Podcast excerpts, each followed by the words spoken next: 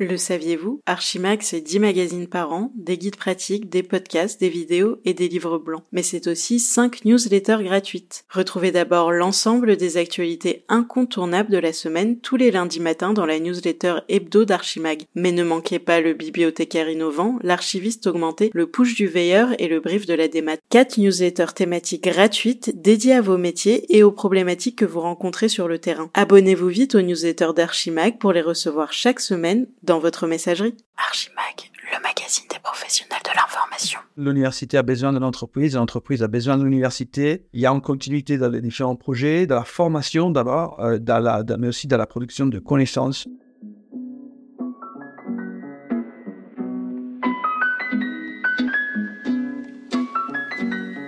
Si vous lui demandez qui est son héros dans la vie réelle, Radouane Andrea Munessi vous répondra son grand-père, Natalino Zampieri.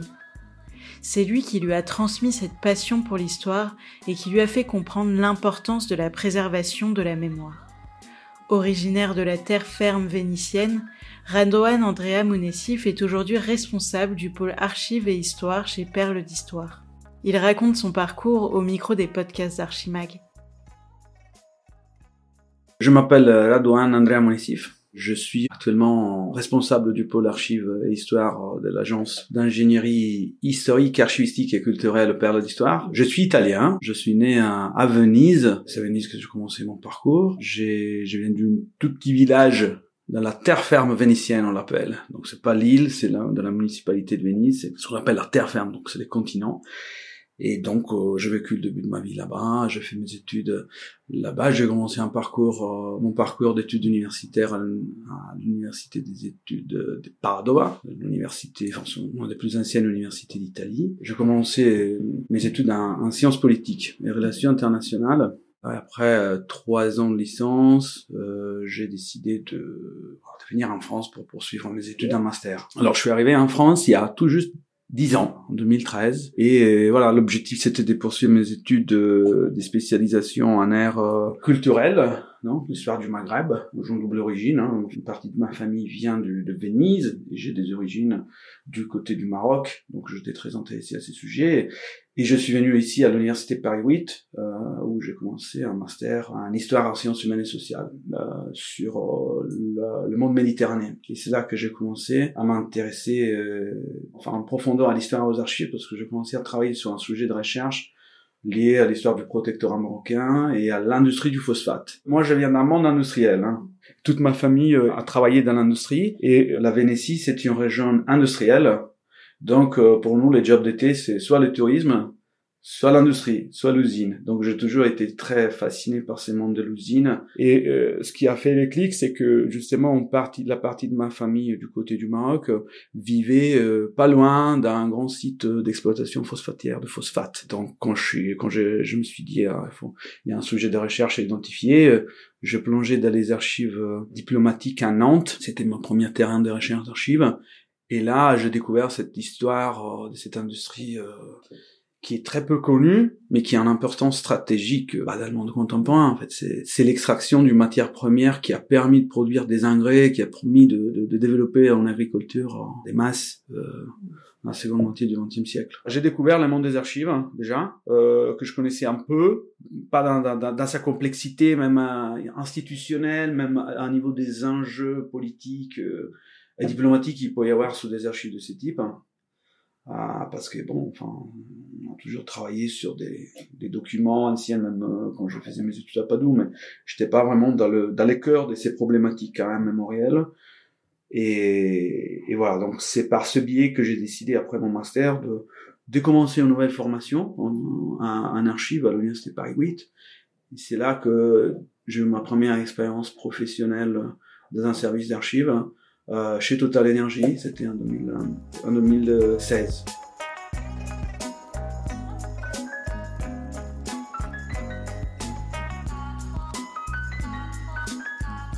L'expérience à Total Energy, c'était le début d'un long parcours qui euh, n'est pas encore terminé du point de vue de la recherche scientifique, mais aussi du, travail de l'ingénierie, en ingénierie archivistique. C'était mon premier stage dans, un, dans, dans ces mondes. On m'a proposé à l'époque de classer et de traiter un fonds d'archives sur l'histoire de la compagnie française des pétroles Algérie.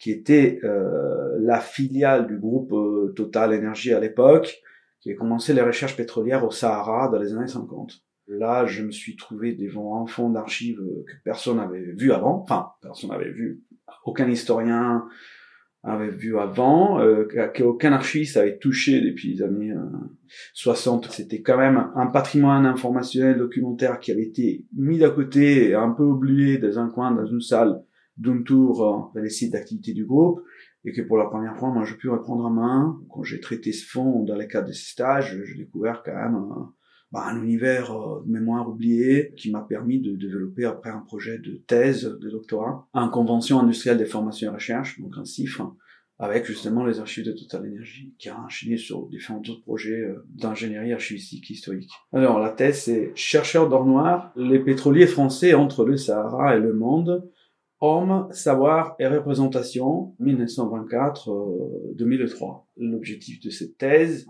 qui s'est basée euh, sur les archives de la Compagnie française de pétrole Algérie, mais aussi sur l'importante campagne d'archives orales que j'ai menée auprès des anciens salariés du groupe. je me suis baladé un peu partout en France euh, pendant deux ans, à les interviewer avec un dictaphone. Des ingénieurs, des anciens ingénieurs, des techniciens, des juristes, des agents administratifs, qui ont vécu le début de la recherche pétrolière dans les années 50, donc un peu le mythe de l'or noir.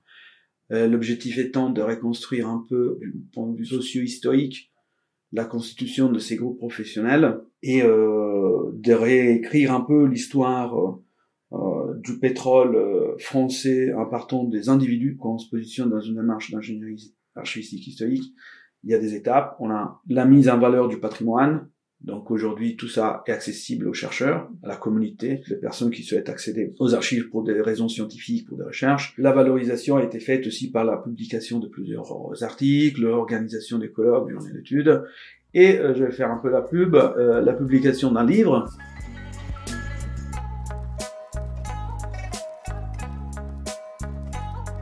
Aujourd'hui, en tant que responsable du pôle archive histoire de Père d'Histoire, euh, les pôles euh, que j'ai que je dirige se positionnent en prestation de service, un prestataire de service pour toutes ces questions de travail sur la mémoire, sur la production d'histoire scientifique avec une démarche, une approche scientifique. Donc, euh, on est on est des prestataires des services qui se positionnent, nous positionnons sur le marché français, hein, européen, et international parce qu'on a des clients pas qu'en France et pas qu'en Europe. Et euh, donc nous réalisons différents projets sur mesure en fonction des demandes euh, de nos clients. Pouvant nous retrouver dans la même journée ici à Période d'Histoire à travailler pour euh, euh, une très petite entreprise d'artisans du Nord, par exemple, et arriver à un gros groupe aéronautique ou à une autre grande entreprise du secteur bancaire, du secteur de l'énergie, des grosses entreprises du CAC 40, euh, nous pouvons nous retrouver à, accompagner, par exemple, certaines euh, organisations et associations plutôt, je sais pas, ecclésiastiques, les églises, les cathédrales, les châteaux de domaine de production de vinicole, viticole, euh, les maisons de cognac, de la grande distribution, mais aussi des municipalités.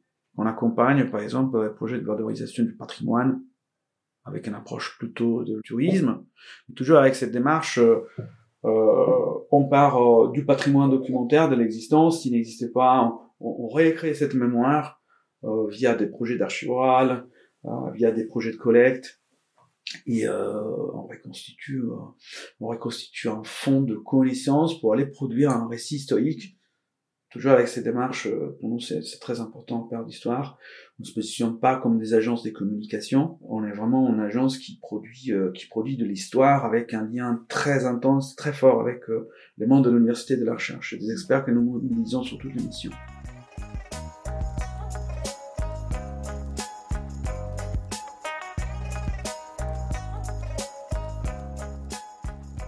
À la fin de cette expérience, je me suis orienté vers euh, l'université parce que je voulais garder un pied dans le monde universitaire, je voulais découvrir un autre contexte.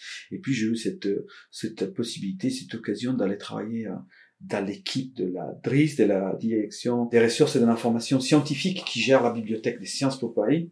C'est une bibliothèque la plus prestigieuse euh, qui existe en France avec une visée sur des projets, des coopérations interuniversitaires extrêmement passionnantes et intéressantes, avec des projets innovants euh, dans les domaines de la numérisation, de la gestion du patrimoine, euh, et de la gestion des archives. Et là, on s'est lancé dans un projet euh, passionnant de déménagement sur le nouveau campus de Saint-Thomas d'Aquin, et, surtout dans un projet des créations de ce qu'aujourd'hui s'appelle l'épaule d'excellence euh, des archives et des données du politique. Et alors moi, j'étais en charge des archives institutionnelles, donc les archives produites par la Fondation nationale de sciences politiques, par l'ancienne école libre des sciences politiques et par l'Institut d'études politiques de Paris. Et encore, je me suis positionné dans ces contextes-là. Bon, au-delà de toute la partie record management sur lesquelles j'étais positionné au niveau des projets, j'étais en plein problématique des, des, de l'anniversaire des 150 ans de Sciences Po. Je garde quand même mon pied à l'université, hein, avec des cours que je tiens, des séminaires que, que je tiens avec, enfin, avec euh, les, les, universités avec lesquelles je suis passé. C'est très important d'avoir ces liens entre le monde maintenant de l'entreprise et le monde de l'université de la recherche. Parce que je trouve qu'il y a une continuité. Je dis souvent, hein, les entreprises, l'université parlent la même langue mais deux dialectes différents. Et en fait, euh, il y a des, des, problématiques en commun. L'université a besoin de l'entreprise, l'entreprise a besoin de l'université. Il y a une continuité dans les différents projets, dans la formation d'abord, euh, mais aussi dans la production de connaissances. Nous sommes aujourd'hui dans une période de transition de césure avec des problématiques des transmissions intergénérationnelles, pas que sur la partie patrimoniale, mais aussi sur la partie management, sur la partie euh, vraiment pilotage, sur la partie connaissances techniques, circulation des, des expertises. Donc euh, l'approche euh, de l'université, euh, pensons à toutes les questions liées à l'intelligence artificielle, aux nouvelles technologies appliquées aux méthodes de production de connaissances, il y a une continuité qui est essentielle. Pour moi, ce sont des mondes qui doivent, qui doivent communiquer absolument.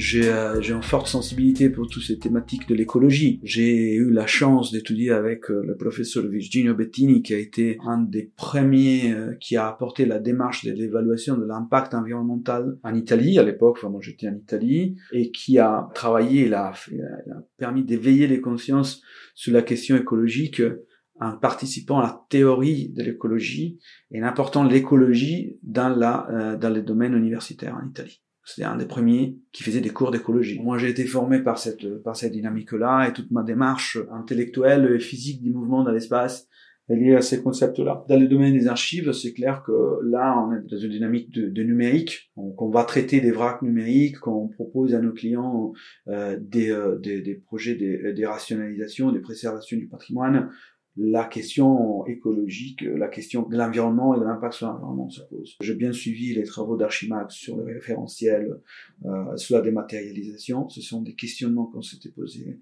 déjà à Sciences Po et c'est une démarche qui me parle et sur laquelle je suis extrêmement attentif et extrêmement sensible.